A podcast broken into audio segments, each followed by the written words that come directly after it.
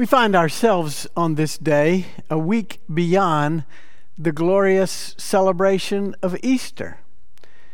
But remember, Easter is not one day, Easter is a whole season. Actually, in fact, as Brian Blunt reminded us last week, Easter is not a day or even a season, it is a perspective. It's a way of living in the world toward God's grand plans for justice and joy and hope for our lives and our whole world. In the garden on that first Easter morning, Jesus, not recognized and perceived actually as the gardener, called out Mary. Mary. He called her by name. And Jesus calls all of us by name to know the promises and the power of Easter for our lives, for our world. Our whole lives are intended to be lived out in Easter faith with hope for justice, for life and light in the whole world. What does it look like to live all of our days in light of Easter? What if we really lived with a sense of confidence that nothing, nothing in life or death, nothing in principalities and powers, nothing anywhere can separate us from God's love? What if we could live like that? We get a glimpse of what that might look like, live our whole lives in light of Easter and Easter promises. We get a glimpse of that in so many stories in the book of Acts. Acts gives us a picture of what Easter living looks like with boldness, with extravagance, with grace. Listen to this little story from Acts chapter 4. The community of believers was one in heart and mind. None of them would say, This is mine, about any of their possessions, but held everything in common. The apostles continued to bear powerful witness to the resurrection of the Lord Jesus, and an abundance of grace was at work among them all. There were no needy persons among them. Those who owned properties or houses would sell them, bring the proceeds from the sales, and place them in the care and under the authority of the apostles. And then it was distributed to anyone who had a need. Joseph, whom the apostles nicknamed Bar- Barnabas, that is, one who encourages, was a Levite from Cyprus. He owned a field, sold it, brought the money, and placed it in the care and under the authority of the apostles. This is the word of the Lord. Thanks be to God. Most of you have heard me speak often about Chief Rabbi Jonathan Sacks. Jonathan Sacks' last book, published in 2020, the year that he died, is entitled Morality Restoring the Common Good in Divided Times. Sacks makes the case that the developed world, especially Britain and Europe and the United States, is, quote, undergoing the cultural equivalent of climate change. Think about that. That is a stark comment. Our culture is suffocating. Our culture is straining. Our culture is at great risk. Here's what he says The market will be merciless. Politics will be deceiving, divisive, confrontational, and extreme. People will feel anxious, uncertain, fearful, aggressive, unstable, unrooted, and unloved. They will focus on promoting themselves instead of the one thing that will give them lasting happiness, making life better for others, People will be, by historic standards, financially rich but emotionally poor. Freedom itself will be at risk from the far right and the far left. The far right dreaming of a golden age that never was, the far left dreaming of a utopia that never will be. End quote. Sacks makes the case throughout this book that we're not machines. We are people, and people survive by caring for one another, not by competing with one another. We cannot ever just ask, What's good for me? We have to always ask, What is good for us together? It's never about me and mine and I. Life is always about us, about we. If we act on self interest without a commitment to the common good, if we lose our care for others, we will finally lose our lives. There's a great teacher and Savior from the first century who rose from the dead on Easter morning who has been trying to teach us that for a very long time. Frederick Buechner puts it so succinctly You can survive on your own, you can grow strong on your own, you can prevail on your own, but you cannot become human on your own. We are made for life together in community, sharing and supporting and loving and caring. Thick community is critical for our life, for our faith, for our future. So, back to the passage. I just love those powerful phrases from Acts 4. The community was one in heart and mind. They're not fussing about what was mine and what was yours. Common good, common sharing, common life, thick community. It's the way to life, it's the way to happiness. An abundance of grace was at work among them, it says. That sounds almost revolutionary. It was not sin that was abundant. It's not selfishness that was abundant. It's not criticism and contempt for one another that was abundant. It's an abundance of grace that was at work among them. You know, grace is never not abundant, it's always there for us. It's just so easy to ignore or move away from or miss because we get so caught up in our selfish intentions and our alienating ways. But for those Easter people, those folks in thick community in Acts 4, they were living in grace. They were living under grace. They were living by grace. They were living with grace in community. And then it says, there were no needy persons among them no needy persons among them.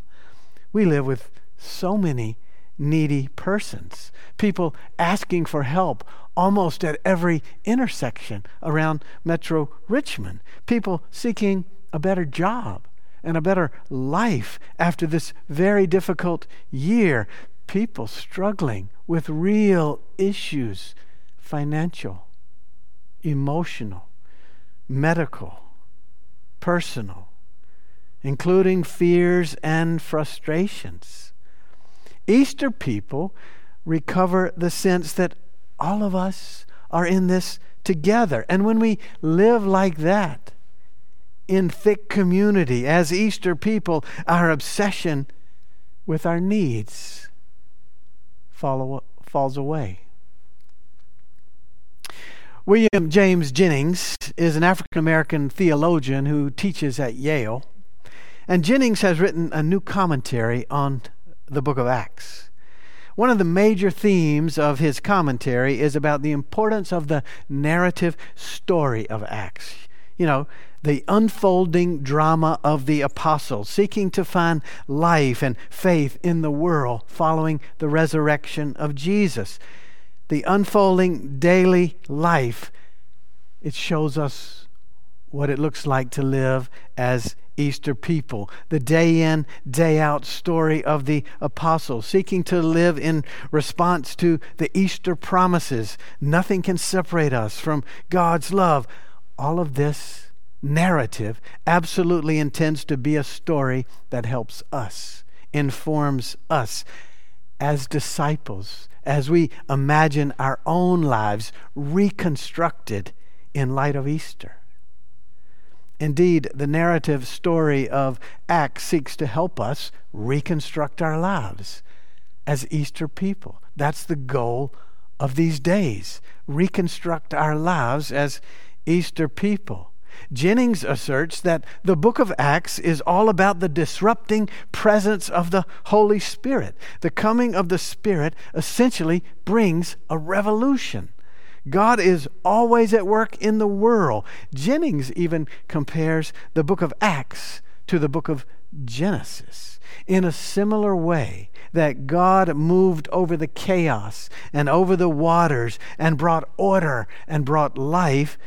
God the Spirit moves into everyday life, people, plans, programs, possibilities. And that spirit, that great and revolutionary spirit, brings about God's important intentions, order, and life. As Easter people, what does it look like? What does it look like? Well, in this passage, the community was of one heart and mind. What does it look like? Well, abundant grace sustained them, covered them, and there were no needy persons among them. See, God has invaded human life, community, making it thick and making it beautiful and life giving. And Easter people are intended to be reconstructed in this way toward compassion, toward care, toward wholeness, toward sharing, toward happiness, toward life, toward justice and joy for everyone. So, think about that. Think about that. The Holy Spirit is seeking always to be reconstructing us as Easter people. Our calling is to be open to the reconstruction. Are we open to being changed? Are you? Are we, as a community in downtown Richmond, are we open to being changed, to becoming the people that God is calling us to be in thick community, with extravagant generosity, living in God's abundant grace, such that there's no needy person among us? That is a serious and sincere calling to be reconstructed as God's Easter people by God's powerful Spirit. A sincere and wonderful calling. This is how Jennings puts it. The prevailing fantasy of people is to have power over others, to claim the power of self determination, and to make a world bow to its will. This is the fantasy of nations and clans, peoples and corporations, but the Spirit offers us God's own fantasy of desire for people, of joining and of life together, of shared stories bound to a new destiny in God. This desire for people is not for their utility, but for their glory, to draw them into the divine pleasure and joy. See, the disrupting Spirit of God is always at work. We seek always to participate with the Spirit of God in bringing about these ends fellowship and faith, commitment and compassion, thick community. This is how Easter people live. God has called our name my name, your name. God has defeated evil and death. We seek to align our lives with this extravagant love and the purposes and the grace of God in how we relate to each other, how we share, how we supplant the me with the we. This is what we're all becoming, supposedly. Reconstructed in the grand and glorious, thick community of God, Easter people. And that would mean for us working, ongoing against racism, working for justice, working for a society that cares for the less and the, and the least fortunate, working for wholeness and hope across all creation. That's what it looks like. Easter people reconstructed. This little passage ends with an interesting appearance of a man named Joseph, a Levite, it says, from Cyprus. You might know that Cyprus is a little island in the eastern Mediterranean, so a distant land and culture. But this is not just Joseph from Cyprus, this is one called Barnabas, which means one who encourages. Joseph from Cyprus has been given a new name and a new identity, a new destiny, even. You know, the longer I live, the more I value people who encourage others. We can do lots of things. We can help, or we can not help. We can love, or we can withhold love. We can serve, or we can not serve. We can spread kindness, or spread contempt. We can do lots of things, uh, support others, or shame others. To be called one who encourages, well, that is a high calling. That is a wonderful description. To be an encourager, clearly, is to spread kindness and care and support and work for justice and love toward God's full reign. We take note that Barnabas is remembered in this way. He owned a field, he bought it, he sold it, he brought the money, he placed it under the authority of the apostles. Jennings says that in this single verse, in this person, Barnabas, we see the intersection of God's blessings and what God asks of us as we seek to become Easter people. When we know about God's blessings, when we know ourselves to be Easter people, when we know that Jesus has called our name, we also need to know that God is watching and God is waiting to see how our faith connects resources to needs. It is always tempting to receive God's boundless love and do nothing. It's always so alluring, even, to receive God's abundant gifts and just hold tight to them. It is always tempting to corrupt the connection of being showered with love and never pass it along to those in need or ignore them altogether. Jennings says, God never withholds, not even a beloved son. The church always and only lives at this site of connection of resources to needs. And God waits and God watches how much we're becoming, how deeply, how sincerely we're all being reconstructed as Easter people. God's waiting and watching to see what we might become. Joseph the Levite from Cyprus gets a new name and a new destiny. Barnabas, the one who encourages, who shows all of us what it looks like to become Easter people. We're always becoming something, all of us. We're always becoming. Can we be more and more the kind of loyal, loving, gracious, kind encouragers of God's coming reign in the world, a reign of joy and justice where life is shared, where grace abounds. Can we become more like that? Easter people? May it be so. Amen. Let us pray.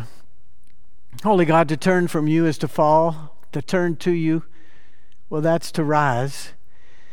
But to become the kind of Easter people that you call us to be, well, that is to abide forever. We seek that way, following the risen Lord. Go with us, bless us, make us a blessing. In Christ's name we pray.